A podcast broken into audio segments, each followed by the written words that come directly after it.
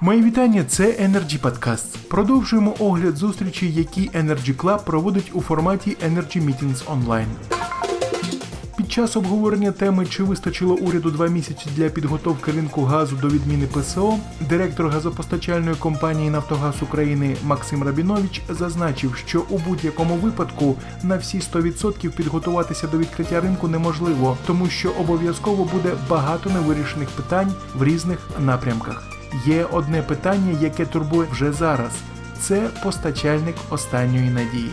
Далі пряма мова. То, что есть на сегодня и оценка нами степени готовности, то ну, тут с двух сторон можно смотреть. Первое, невозможно быть на 100% готовым к этому процессу никогда, мы это понимаем прекрасно, потому что чем больше мы сейчас залазим внутрь, тем больше вылазит вещей, которые необходимо изменить для того, чтобы рынок стал, я не скажу, что идеальным, но рабочим.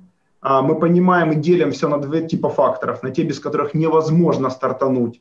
Это смена поставщика, это, естественно, поставщик последней надежды, как механизм гарантирования поставки для любого домохозяйства, так и те вещи, которые необходимо будет сделать в ближайшие месяцы после открытия и дальше. Это и так называемый comparison tool, где клиенты смогут в легкий способ выбрать поставщика, понимая его условия. Это и Data Hub, в котором все поставщики смогут черпать информацию а, как минимум для того, чтобы строить свои скоринговые модели и понимать, какой пакет клиенту можно обещать, учитывая его там, оплаты, неоплаты, поведение, профиль и так далее. То есть это ну, то, что действительно необходимо будет, как на всех рынках, создавать. То, что сейчас нас тревожит, естественно, это поставщик последней надежды. Это как и конкурс, который будет объявлен, так и те правила, которые необходимо изменить, чтобы этот поставщик работал, ну, наверное, эффективно на рынке для населения, потому что то, как мы понимаем, ПОН для промышленности и для населения – это совсем ну, два, две разных, в нашем понимании, институции с разными правилами, к сожалению.